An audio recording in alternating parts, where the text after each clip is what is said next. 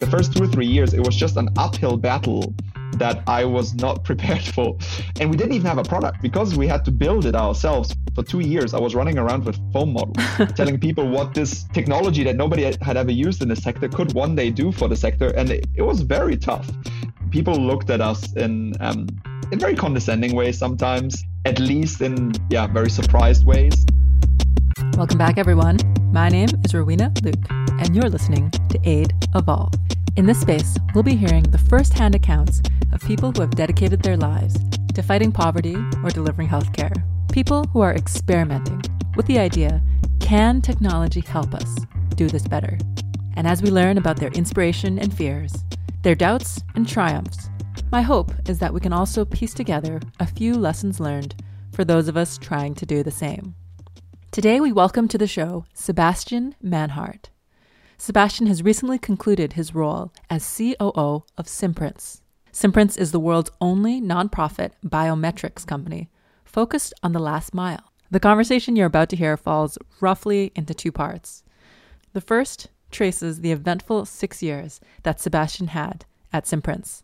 We start with a bunch of scrappy kids studying in Cambridge and an idea and we trace that over the years to the organization today, which has reached well over a million individuals across 12 countries. We cover the ups and downs, the friends and the enemies that were created along the way, as well as the risks and successes. And part of what you'll hear in this story is the rise and the popularization of digital identification in the aid sector. The second half of our conversation dives deeper into some of the nuanced and tricky issues around digital ID. How do we strike the balance between the work of institutions and the needs and rights of individuals? How have the currents of change shaped the way that this technology was introduced and how it's being taken up? And where do we go from here? We start off with Sebastian's reflections on the early years of Simprints. To be honest, thinking back, it was just a beautiful time because because we were so idealistic and naive. Um, and I, and I think I think that's that that's really helpful when you're trying to get something off the ground because if you if you know everything that there is to know, at least a fraction of it, you would never try. uh, and so for me, if I think back, it's just you know we were a bunch of students, five six mm-hmm. students, or just graduate graduates, and um, we just had this idea that with you know our own efforts and a bit of money but we had very little in mind um, we could you know solve what is called the uh, identity bottleneck. So essentially, the reality that there's over a billion people around the world who do not have any type of formal identity, mainly people in uh, poorer regions of the world. Um, and we thought that we could develop technology that would support service delivery organizations, governments, NGOs, and many others to uh, to help these people and to provide them with uh, essential services. So yeah, it was a it was a it sounded very simple at the time. Uh, we realized uh, very quickly that it wasn't going to be that simple. I asked Sebastian, what inspired you as a young person interested in working in aid and development to join a biometrics company? And I learned that Simprints didn't actually start out as a biometrics company. None of us was passionate about biometrics. Huh. Right? Like that's a means to an end. Interesting. So if it had been any other technology, we would have done it the same way. The mission was always to um, increase transparency and accountability in global development. Yeah. That, that was the mission, right? And there are many ways to achieving that. We noticed that um, one of the major factors that led to the lack of accountability and effectiveness was uh, the lack of accurate data. And when you get into accurate data, there's again, there's many ways you can do it, but we saw that unique ID was one of the major drivers of that because without unique ID, you can't connect the dots between all sorts of initiatives and programs that are happening in every country that we work in. And that's how we got then to okay, if we need unique ID, how are we going to achieve that? And biometrics seemed like potentially the best way, but there are many ways to prove unique identity. Biometrics, just in our view, happens to be the most effective. But that's how we got to biometrics, which was, as you can see, a several step process. We didn't start with biometrics. Fascinating. What were some of the dead ends or some of the things that you learned in that journey over the first few years that you were with Simprints? Ah, so many. Um, probably the first major one was at the time, we thought that we were just going to build essentially an, an interface to allow NGOs and governments to utilize existing biometric technology within Huh. existing mobile data collection platforms that abundant in our sector. So you weren't going to use hardware at all. No, no, we thought, you know, we just buy a bunch of scanners that supposedly, according to marketing materials, have 100% accuracy. We're just Right. going to create some sort of software link between that hardware and some tools like, you know, CommCare or OpenSRP or other data collection tools in the field. And that's Mhm. all that we need to do, and we're done.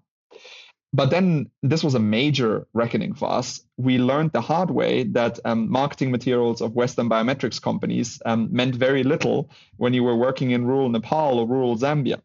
Uh, to the point that you know 100% accuracy on marketing materials was reduced to literally sometimes single digits in the field. Were they just lying? Eh, eh, lying is a big word. They, they, I mean, they, they Okay. it did, it was true, but in very controlled environments with very Western white male populations, right? Oh, like eh, this is the reality that most biometrics. It's starting to change, but historically, most biometrics was built by Western companies with Western data sets, which are heavily biased. And I mean, this is something that now, especially with facial recognition, is almost a common fact. You know, MIT has released very popular uh, papers on this that have gone into the mainstream. But at the time, this was before the whole, you know, uh, Cambridge Analytica privacy backlashes that have created much more focus on this. So at the time, um, what governments were doing, literally, like Nigerian government is a famous example, but probably more than 30 governments in in Africa have used Western biometric technology, for example, for elections. And the reality is they had so many issues. And that can lead to huge then, you know, during an election if technology breaks, you have real problems. Um, so this it's I'm not saying these companies are lying because they did run tests and publish probably real accuracy scores, but they were run in indoor, sterile, controlled Western environments with Hmm. Western technology. And so when Hmm. we took that to the field, it just completely broke. And that's when we realized, okay, this is going to be a multi-year effort to just build something that nobody has dared to build so far because there wasn't a market for it, a lucrative, profitable market. And that's when the whole mission became a bit more complex. That makes a lot of sense. Sebastian, what was your time in Simprints for those first few years? Like, what are some of the the major events that helped to shape your thinking around around the product or around digital identity or around the marketplace? I mean, the most the the initial years were really just about getting any type of traction. Yeah. At the time, we were this this might seem different now because biometrics and unique ID is becoming is quite in high demand now in our sector. At the time, I remember going to the first Global Digital Health Forum, and um, just people were looking at me like an alien. Like, what was this guy trying to like tell us about biometrics in development? What? And it, it was it was crazy. Like the first two or three years, it was just an uphill battle that I was not prepared for. and we didn't even have a product because we had to build it ourselves. For two years, I was running around with foam models, Oh, wow. telling people what this technology that nobody had ever used in the sector could one day do for the sector, and it, Oh, it was very tough. People looked at us in um, in very condescending ways sometimes, at least in yeah very surprised ways.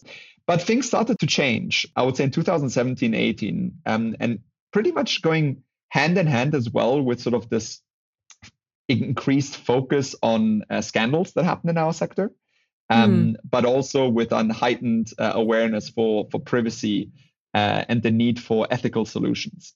And I think Hmm. that's when we were really we we hit a wave when we found that okay now suddenly demand is growing because people are aware of the need for this technology and at the same time people are skeptical of most providers because they want something that adheres to very high privacy standards and that's when work started become to become much more fun for somebody who had to sell like myself That makes sense. What are some of the major public scandals that happened around that time that you think sort of incited this growth of interest? without specifics if i just read sort of the daily mail of 2017 or 2018 in the uk um there, there were many aid scandals right uh, of misappropriated funds and i mean one example that immediately comes to mind was um in uganda there was i forgot the exact numbers but for example it was reported that there was something like 300000 fake refugees that were registered and the reason is that very often in these programs um, funds are allocated by the amount of people that are supposedly reached or going to be reached, right? So if you inflate the numbers of beneficiaries, you receive significantly more funds. And that is obviously a major issue if those numbers are self reported. Now let's provide a little bit of color to Sebastian's example because it's a good one. In 2018, a government inquiry discovered that 300,000 refugees we thought were in Uganda didn't even exist. That's more than 20% of the overall refugee population of Uganda, which itself has the most refugees of any country in Africa. Why did they inflate this? As Sebastian points out, everyone is incentivized to do this because if you have more refugees, you'll get more aid, you'll get more funding, you'll get more money. And to be clear, those at fault, yes, included people in the Ugandan government who were dismissed, but there were also allegations of foul play from the United Nations High Commissioner for Refugees, UNHCR, and the United Nations World Food Program. Now, it's complicated to say whether these allegations were true or false, but what is true is that it revealed many management and data issues within these relief systems. And it makes it clear the problem is not just within Uganda, the problem is throughout the aid system that we have in place. One of the fallouts of this scandal was that the state minister for relief and disaster preparedness, yes, that's a role, immediately ushered in the use of biometrics for all refugees across Uganda. This was the era when biometrics started to become much more mainstream for emergency response. But let's go back to our conversation with Sebastian. He goes on to discuss how biometrics also support another hot topic of our times vaccines. The discrepancy between reported and actual vaccine coverage, even for standard vaccines like measles, can be as high as 50, 60%. And huh. that is just a crazy number because then you yeah. have countries that supposedly have 100% coverage for measles vaccines. Suddenly there's a measles outbreak and everyone's asking like how did this happen? Then you start doing the investigations and you see that actually half the people have not received the vaccine. And what huh. do you do then? It's a bit late, right? Yeah. And so these types of things have come up more and more. Um, and that's, I guess, what has given some momentum to the need for getting this unique ID right at the beginning, not retrospectively. Right. That makes sense. In those years where you were carrying that foam, the, the foam prototype around, was there anything that you needed to keep the faith, as it were? You know, like there's something about knocking on that door, which is for hardware, which where you need to do the manufacturing, you need to do the testing and the quality assurance, and it takes years sometimes to play it all out. How you kept motivated and kept kept it up, even knowing that the product itself hadn't existed yet. I mean, I know every business has to do that, but I'm curious if there's anything on your side that kept you going the early supporters who believed in us kept me going and especially the ones that were close to the problem like for me it was for example one of our, our second client and uh, probably our biggest client to date um, is uh, BRAC uh, world's largest mm. ngo based in bangladesh yeah. and um, i remember fondly uh, that their head of the health program, uh, Kaosar Afsana, she she was she's not there anymore with BRAC, um, but she was a huge believer from the beginning in what we were trying to do. And for, to me, this meant the world because I'm not a public health professional. But if I have somebody who is running a health program for literally tens of millions of Bangladeshis, and this person is in a room with this bunch of students that with hindsight we're you know massively naive and idealistic as i said before. But this woman was like okay you don't have this yet but we're going to work with you to get this done because we need this and nobody else is taking care of this. Awesome. Um, and that really kept awesome. us going because wow. um, it meant that they were they were trying that we weren't just doing something for the sake of it but there were people who actually believed that we were solving a, their problem. Yeah. Um, and there were a bunch. And yeah, yeah that's um, awesome. and i think those really gave us a lot of energy and hope that's incredible. I wish I could see her uh. talking all those years ago. You talk a bit about, I mean, you even mentioned as you were talking about the work and the things that you've discovered and learned over the years. I'm sure after a couple years in this space, you and Simprints came up against the various ethical concerns around digital IDs and biometrics. For you, how did how did that learning come about? You know, was there any any moment in time where um, you faced an ethical quandary, or, or you and Simprints together had to navigate some of the ethical issues that arise in biometrics and digital ID. Yeah, this is topic very close to my heart. And at Simprints as well, um, I was in charge of uh, our privacy section for five years. And it's something that I'm very passionate about. And I think um, what's really tough about biometrics and unique ID is how polarizing it is and how how strong the feelings it evokes are in people. And this has led to some very difficult confrontations, even at times. I, i'll never forget, you know, we are this nonprofit biometrics company trying to not just do things well, but also drive the whole biometrics sector slowly in the direction of the better of better standards and better practices. Yeah. And even I, I got yelled at on stage, right? Like really? I, I, I had I had some people who, yeah, because as soon as you talk about, and I understand where people are coming from. Don't get me wrong. When I when you talk about collecting highly sensitive data, which biometrics is, from very vulnerable people in very volatile environments, I totally understand where people are coming from. And there needs to be a cost benefit analysis done on a case by case basis that justifies it and right. that's what that's why you need an ethical company because if you know we had requ- probably four out of five requests at Simprints were turned down by Simprints because they just didn't fit the bill you know it was the cost benefit or the risks were just not justifying the use of biometrics but for me it was tough to see that even us even we were getting challenged in such an aggressive emotional way in the media on stage and so that that was tough Oh man. But then the, the real challenge, I mean, leaving that aside, because that's at the end of the day, that's something you have to deal with, but that's noise. What counts is what we're doing in our programs. Mm. And there the biggest challenge is when you move from minor projects with NGOs um, to major projects with government. Because when you mm. work with government, the topic of sovereignty comes in, right? Like they, in the best huh. case, I'm, I'm paraphrasing here, but in the best case, yeah. the Minister of Health wants all data uh, in his uh, PC under his desk, right? Like it, uh-huh. just as an example, eh, which is yeah. highly insecure. And so you're starting to get confronted with all these data security concerns when you're working with gov- governments. Fascinating. That are almost you can't fix. Like there's no so, there's no perfect solution. So then mm-hmm. you have to make decisions of how can we influence a gov- how can a small UK based tech nonprofit influence how a Ministry of Health in a major country operates. It's very yeah, difficult. For sure. And also, how can we um, actually minimize the risk uh, to the beneficiaries upfront before signing a contract? And getting this right, honestly, like we've spent countless nights on this um, because it's it, it's almost impossible. But you have to do it if you want to work in this space. Yeah, yeah, no, I, I hear you. Just to bring the the particular conflicts to sort of unpack it for our audience. You know, let's let's imagine a scenario. You know, you're working with a woman in Bangladesh. You know, a mother who's getting food aid, and you want to register on a Simprints uh, biometric device so that she can get mm-hmm. food aid. Like that sounds that sounds innocuous. Why were these people yelling at you for trying to track this woman, trying to get her aid? I mean, again, I, I fully understand that identity has been used historically to commit atrocious crimes starting, you know, genocide against the Jews in Germany, then Rwanda, 1994.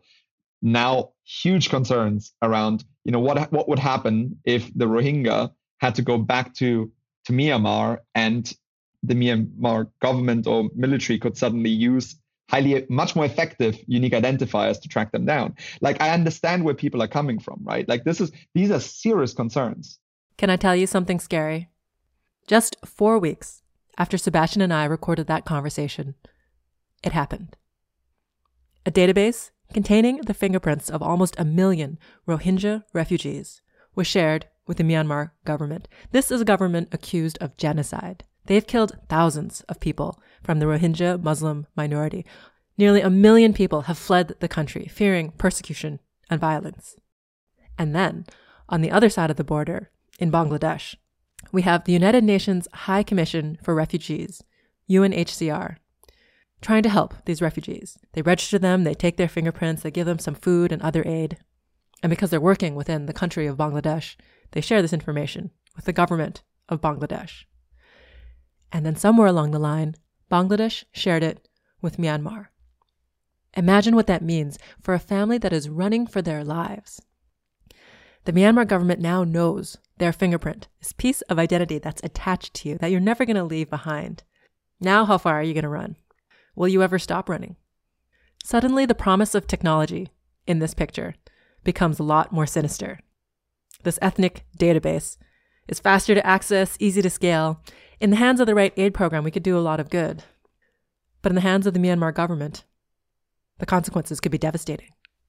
When somebody collects biometrics, I think the question of what happens to that biometric image or record is the right question. Who gets access to it? Will it be shared? How is it stored? How is it encrypted? Was consent given? These are exactly the right questions. And in many programs, this is not adequately addressed. So I, I think a genuine skepticism towards the use of biometrics in international development is actually the right approach. Um, that makes but sense. then there also it needs to go hand in hand with an openness towards solutions that are more ethical and are trying to do it the right way. Because then, if you do it the right way, I do think the benefits that we can talk about are, are clearly outweigh the the danger. Um, yeah. But in but unfortunately, we haven't always gotten it right in our sector, and that's why people have mm-hmm. sometimes mm-hmm. very strong reactions towards it. That makes sense. I'd love to hear about how the role you're playing in the solution. How are you working to move the agenda forward in terms of being able to leverage the benefits of this while also avoiding the pitfalls?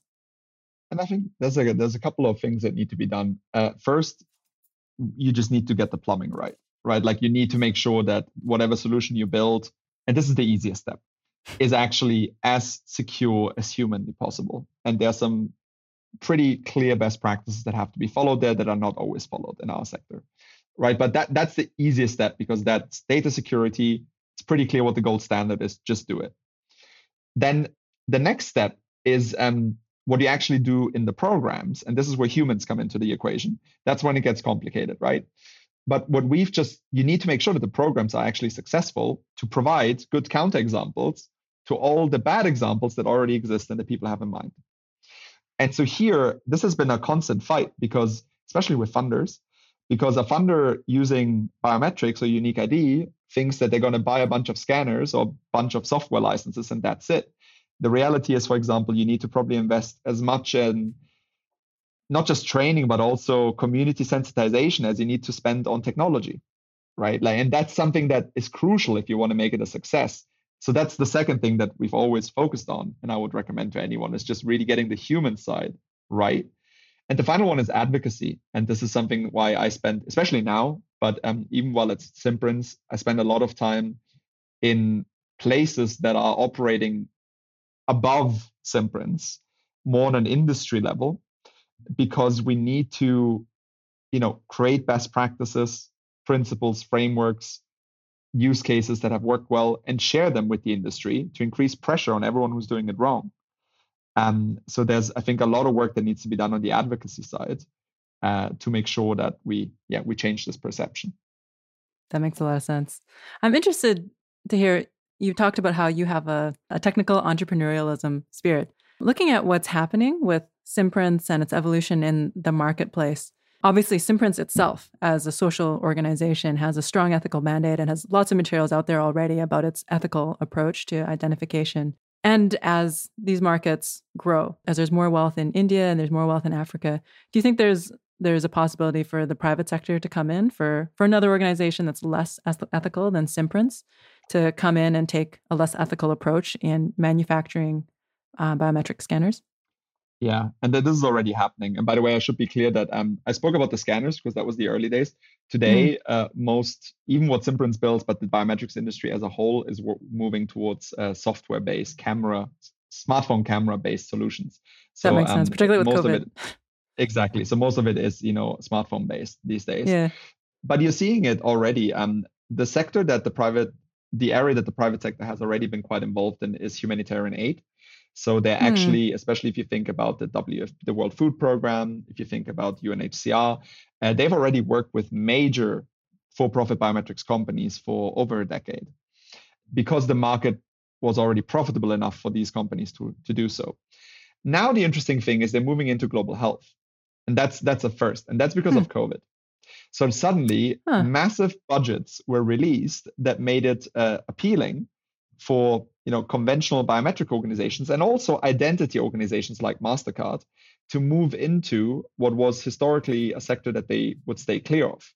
Um, and so, yeah, we're seeing a lot of organizations coming in here. They're starting with higher profit use cases such as uh, now COVID, um, health insurance, but there's nothing preventing them from at some point also moving into routine health delivery. Huh. And I think that is concerning. Yeah. And I also, I mean, I don't need to give examples, but how this stuff often works is um, you have a, com- a company from country X, prime minister or president from country X talks to, you know, a recipient country and their president and literally tells them, yeah, you know, these 300 you know million that you're getting in this aid program it would be really good if you hired the company from our country to implement it. This happens all the time. I mean tied aid yeah. is still i mean i think every country does it. everywhere. And with biometrics it's it's really it's really awful how often you hear that governments start procuring from the top for profit hmm. biometric hmm. technology and identity technology because of these dynamics and you can oh, imagine that that's not the best solution nor the most ethical solution Right. And it's a huge concern I have for sure. Interesting. Do you think that government has a role to play? Again, looking at the market and how it's not it's not just Simprints working in this market anymore. Do you think that government has an important role to play? Absolutely. I mean, that's why on that's why I've moved to government. oh, let's talk about that. I've seen more and more that, and what I found really difficult to witness is that um, a lot of the programs that we work in, they are heavily influenced by major political decisions uh, that happen usually in more powerful nations.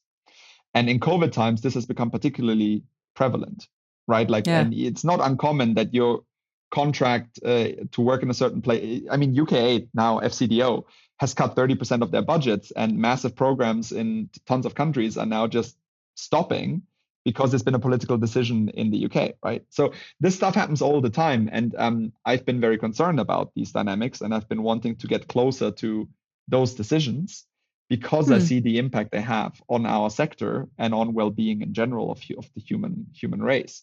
Mm-hmm. Um, and with identity, it's, it's similar. Um, I see that a lot of the decisions that are taken in Europe, for example, uh, will have an outsized impact on how identity is going to be governed um, and utilized uh, in other countries, maybe in five years, maybe in 20 years, but definitely at some point. Mm-hmm. And so now is a good time for this quite fast emerging topic to to be shaped. That makes sense. Was there any particular event or impetus in your life that caused to, that caused you to switch back to politics, or did you just wake up one morning and thought, okay, now I'm going back into big government?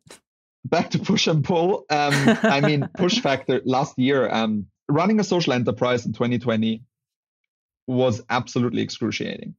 And I yeah. think most social entrepreneurs will testify to that if they're still around in, t- in, terms of their companies, hopefully. And I've seen a lot of really bad behavior. I've seen the worst behavior of the last six years, all last year. When we talk about bad behavior in 2020, there's so much to talk about. But let me pull out one particular story, which is relevant to what happens with Sebastian. In addition to his work with Simprints, Sebastian is an advisor for ID 2020. ID 2020 was founded in response to the Sustainable Development Goal that states we want to provide a legal identity for everyone by 2030. For those of you that are listening to this podcast and running a program where you're tracking people, you're probably wondering okay, well, how do I do that ethically and effectively? ID 2020 provides those resources. It's got a host of practical guidance that you can use to make sure that you're approaching it the right way. Like a lot of the digital standards that are out there, it has been built with inputs from a lot of different private sector actors Accenture, Microsoft, Cisco Systems. Clearly, these actors have their own interests as well, but maybe by working together, the idea is that they can come up with something that's better than the sum of its parts. When Sebastian talks about bad behavior, I would guess He's talking about what happened in 2020. That year, ID 2020, this small policy nonprofit, became embroiled in a host of conspiracy theories around COVID 19. You know those stories about how Bill Gates is planting microchips in people? Yeah. ID 2020 went from being a relatively unknown operator to the subject of thousands of hostile media and social media postings, to the point that they had to call in the FBI. They were receiving death threats for the work they were doing. This wasn't the only thing that drove Sebastian away from this sector. He talks about government decisions and funding decisions, but you can imagine how this kind of controversy would reverberate outwards and affect the people working behind the scenes, like Sebastian. That that really pushed me out of the sector. Um, when you see just the misalignment of incentives and the the blindness for their own power that um, occurs in our sector. And then the other thing is at the same time, I mean, like many, I've been very um, felt very disenfranchised in the last couple of years by global uh, political, you know, trends that have been happening. But I see a, a it's been crazy things, what's going on around the world. Exactly, but I see things turning right? Like I see um, in in the US, obviously there was a promising election, um, but also in other countries in Europe, I see a lot of very promising signs that people are young people are getting activated and are willing to to shape the future more. And mm. in hmm. Germany, there's a major election happening this year. And major, I say that you know Angela Merkel after 16 years is gonna um, leave the chancellery. And there's Whoa. even talk of a potential green chancellor, which would Whoa. be unheard of, that, I, uh, taking power in Germany. Imagine. Wow. And so it's it's something When's the election? so money. It's uh, end of 24th of September. And it's such a okay. monumental event that I was like, okay, I'm already being pushed out of this sector, and there's good reasons for me to switch to German politics. Yeah, we should and talk again this massive opportunity. and so uh, I decided to make a switch early enough to be able to shape some of what is going to happen uh, yeah. in Germany and in Europe in the future. Yeah, that makes a lot of sense. I mean, many friends of mine moved out of the aid sector so they could work in politics after, up, leading up to the recent American election, uh, and that you know you could definitely understand why why those kinds of moves were made. Can I ask a question about about government and digital ID, particularly given yes, given your move and such. Um, and it's about it's it's just something that I don't uh, that maybe that I haven't quite seen played out, and I'm curious to hear how how you've seen this play out. When I look at ID 2020 and some of its principles, there's this business of digital identity being personal, like it's owned mm-hmm. by an individual, they control it. But a lot of the positive use cases for identity is you know government or aid run programs you know for aid distribution for relief et cetera. How do you how does one balance uh, this this on the one hand this pillar of personal identity versus versus a government database that will actually meaningfully use this data to aggregate millions of people in a country? Yeah and there's something i'm incredibly passionate about and in fact my role now in the chancellery is to work on what is called self-sovereign identity and it's exactly huh. what you're talking about. And let me quickly explain. I'm because so this curious. Is, so right now, context. I think we live in, frankly, a data anarchy, right? Like we spent the last 20 years, especially in Europe, in the Western Hemisphere, giving away data with no idea of what the hell is going to happen with that data. And businesses have created, you know, unicorns uh, by taking advantage of that. Yeah. I don't think we can go on on this path forever. I think we're it's it's not in our interest and it's led to so many problems including manipulation of elections and tons of other societal issues. Yeah, I mean it's crazy. It's completely unregulated the way that these completely. international tech companies work beyond country borders. Even when and, they're and they're and they're bigger and more powerful than many countries, which is insane to imagine what they're going to do. And so I think Europe is interesting because Europe is especially because these companies I mean, we know who they are, are not based in Europe. And yeah. Europe is taking a very strong and I think progressive and desirable position towards both, you know, antitrust cases, but also, frankly, towards regulation and hmm. data. Mm. And when it comes back to digital identity, um, there is a very clear path that I believe we have to take in the future. And that's a path towards self managed or called self sovereign identity, where individuals manage all their identity data. And what does that mean? That means your driving license, your passport, but that also means your banking ID, your um, Amazon ID, your Facebook ID, your gym ID, whatever it is.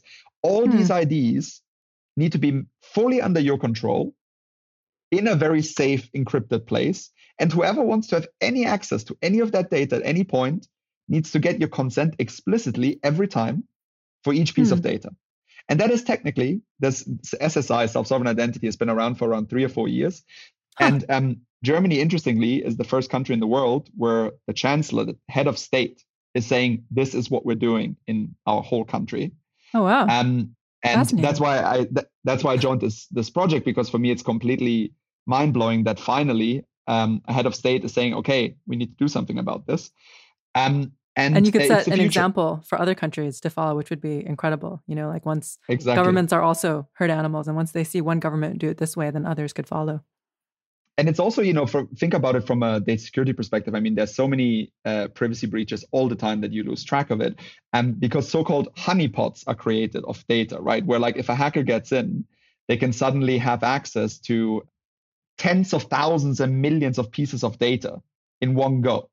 Whereas what happens with SSI, for example, is you only, if you hack a phone, you only get access to the information that is on a single phone.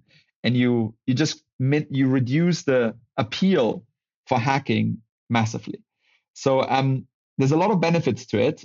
But obviously, the reality is um, that this future of identity, which I'm now working on and which I'm incredibly passionate about, requires uh, smartphones and uh, people who own their own smartphone. This is the only way how you can implement at least this type of future. Um, and in our sector, we are a long way away from that. But it is changing. It is changing, but I think in many places it will. This this is what I'm saying. You know what? what mm. That's exactly what I meant earlier. What we're doing in Germany now, for example, or in Europe, I think will happen in many places in five, ten, or 20 years.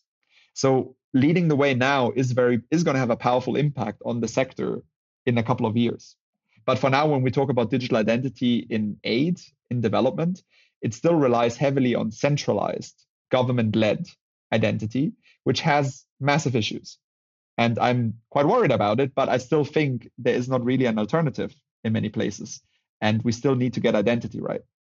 Yeah, that makes sense. And Sebastian, having gone through these ins and outs and having people yell at you on stage and, you know, winning those winning your first contract and moving on from there, can you talk about more more recently your work at Simprints, uh, you know, maybe a success story or something that you're proud of having achieved a little bit later on during your time at Simprints? Yeah, and I mean, sort of two things that happened quite recently that I'm immensely proud of. The first one is um, having enrolled, you know, having reached the one million people threshold. Uh, wow. enrolled with the Simprint system. And this was actually it's it's now quite wow. exponential. So at this point it's probably already 1.5, but it was um, last December. And um, huh. that was just a huge, huge feeling of accomplishment.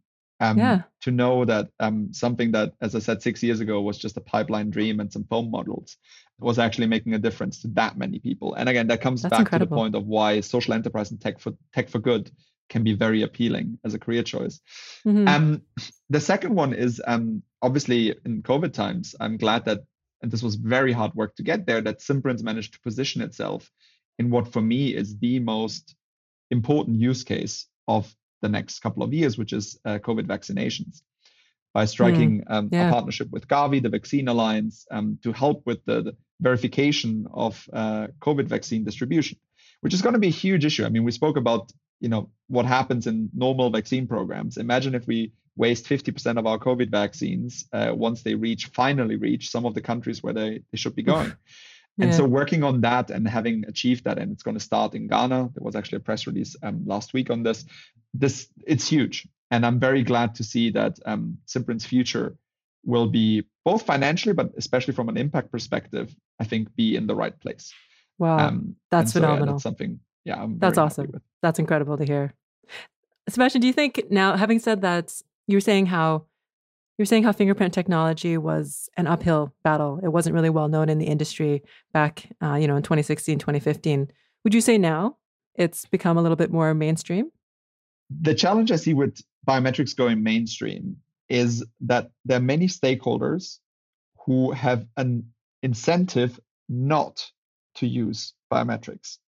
and what I hmm. mean with that is you have funders who obviously want the use of unique ID because they can prove value for money. They know what's happening in the programs. They are right. safer from you know the Daily Mail writing writing a piece about their failed project. Right. So that's great, and they are definitely fully behind this and going for it. But then you have, frankly, a lot of governments and NGOs running programs that claim to achieve certain things, but I can tell you, black and white, no program Simprints has ever worked in has not had a significant percentage of um, at least you know misallocated activities, funds, services, whatever it is. Mm. Um, and so these program managers or government officials know that, but biometrics huh. would prov- would prove it and put it black on white. And now if you're progressive, huh. you can be like, okay, I'll do this and I'll show that we know what's happening, we're willing to do something about it, and we're leading the way. And there are some policymakers and government officials like this. Right. But most that I've encountered in many places don't want to see that. And so um oh, interesting. that and that's what I think is going to be the biggest hurdle in the uptake of any technology that's going to increase transparency in our yeah. sector when you have so many people benefiting from the lack of transparency. Yeah. Ultimately, just to call out what you're talking about, corruption is not something that technology alone is going to solve. You know, like if there is something that makes things more visible, then there's always going to be someone that's hiding behind yeah. that, you know, that's hiding in the place that used to be invisible. So it's not just about throwing a fingerprint scanner or, or a face scanner or a smartphone agree. at it. Uh, there's got to be something else that's driving that change. And as you pointed out, often it's a policymaker or you know someone someone in a position of power that needs to very loudly and publicly make that commitment to change. Yeah. All right. Thank you so much sebastian. I'd love to dive into our rapid fire questions. The first question for you sebastian is if you have any advice for young professionals people who are trying to do some good in the world and thinking maybe technology will help them do that? Yeah i mean for me especially for young professionals i would just advise to optimize as much as possible for for growth and for learning um, you know if you're planning a long career in the sector or even do switches like i did you're still best off picking an organization where you're going to pick up a lot of experiences information technical knowledge quickly um, so just uh, go more for that than for maybe the highly accredited reputable organization where you're going to be stuck in an office and not learn enough Nice. Yeah. Nice. I recently learned a, a term from the 80,000 hours folks called career capital, which I hadn't mm-hmm. occurred to me before, but there is something about like, you know, the way that, in the same way you save up money, saving up expertise and skills so that you can do whatever you want with it later in life. Would you like to offer a kudos or shout out to another mover or shaker in this field? Yeah, one uh, long-time peer and of mine that I really look up to, um, Erica Layer, the CEO of D-tree. Um, D-tree International uh, is another sort of you know tech for deaf company working in global health. And what I really admire about her is that she brings she worked initially for many years on the programmatic side and mm. then increasingly started to focus more on the bigger picture on the strategic side and as a result she's been able to position her organization to kind of fill a gap in implementation expertise that i think is mm. is just so needed because otherwise you get all these consortia where there's nobody who's actually connecting the dots between technology huh. and implementation. And huh. um, so yeah, I think she's doing great work. She's also a great human being. So uh, big That's shout awesome. out to her. Awesome, great to hear. On the reading side, is there a resource you use to stay up to date with what's going on in this industry?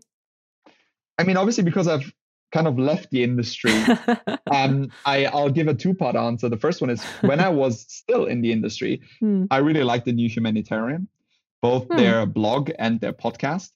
And because it just brings that dose of skepticism and scrutiny, including on biometrics. You know, they had some pieces on us that were not favorable, but I think it's it, you need oh that. And um, so I'm a big fan of them. And for people who are more interested, maybe also in digital identity more broadly and self-sovereign identity, sort of the future of identity, um, I can really recommend uh, the Identity Woman newsletter. Uh, Kaliya huh. Young or Identity Woman uh, she puts together a fantastic weekly newsletter with um, showing a lot of interesting stuff of where identity is going. Um, so yeah, that's the other. Fascinating, one. fascinating. Also, respect to you for calling out New Humanitarian, even though they had some episodes that did not paint Simprints favorably. I think that you know that takes some courage, but it's it's also how we learn. You know, it, it's yeah. by having those people yell at you and critique you that there's one approach which is to shut it down, and the other is to listen and to learn. Um, and so I appreciate you you calling them out um, despite things they may have said. Last question, Sebastian, just for fun, if you could recommend a book, blog, or podcast uh, from personal interest.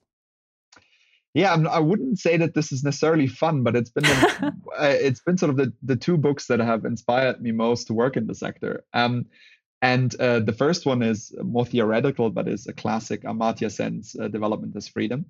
Mm. Um, and that really has shaped my view of what development actually is and should be. and the second one is uh, Tracy Kidder's Mountains Beyond Mountains, which depicts Oh. the story of Paul Farmer and how he founded and drove him to uh, found Partners in Health. And for me, that's just a story of uh, human will and tenacity and uh, fight for social justice that I find incredibly inspiring. I love, love, love that book. Yeah, it's great. Excellent choice. Those two I would I would add to the mix. If anyone listening to this podcast wants to find out more about you, is there any particular resource or place online that you'd point them to? The place where I probably hang out most online uh, is uh, LinkedIn. Um, so just Hmm. find me there, Sebastian Manhart. Uh, I also occasionally use Twitter, but probably less Seb Manhart. so yeah, uh, better to find me on LinkedIn. Sounds great. Thank you so much, Sebastian. I really appreciate your time. If you'd like to hear more about Sebastian's work, or just generally learn more about digital ID and some of the issues and recommendations around it, check out our show notes at aidevolved.com. And if you have any comments or feedback, don't hesitate to reach out on Twitter at aidevolved or via email at podcast at aidevolved.com. We'll see you next time.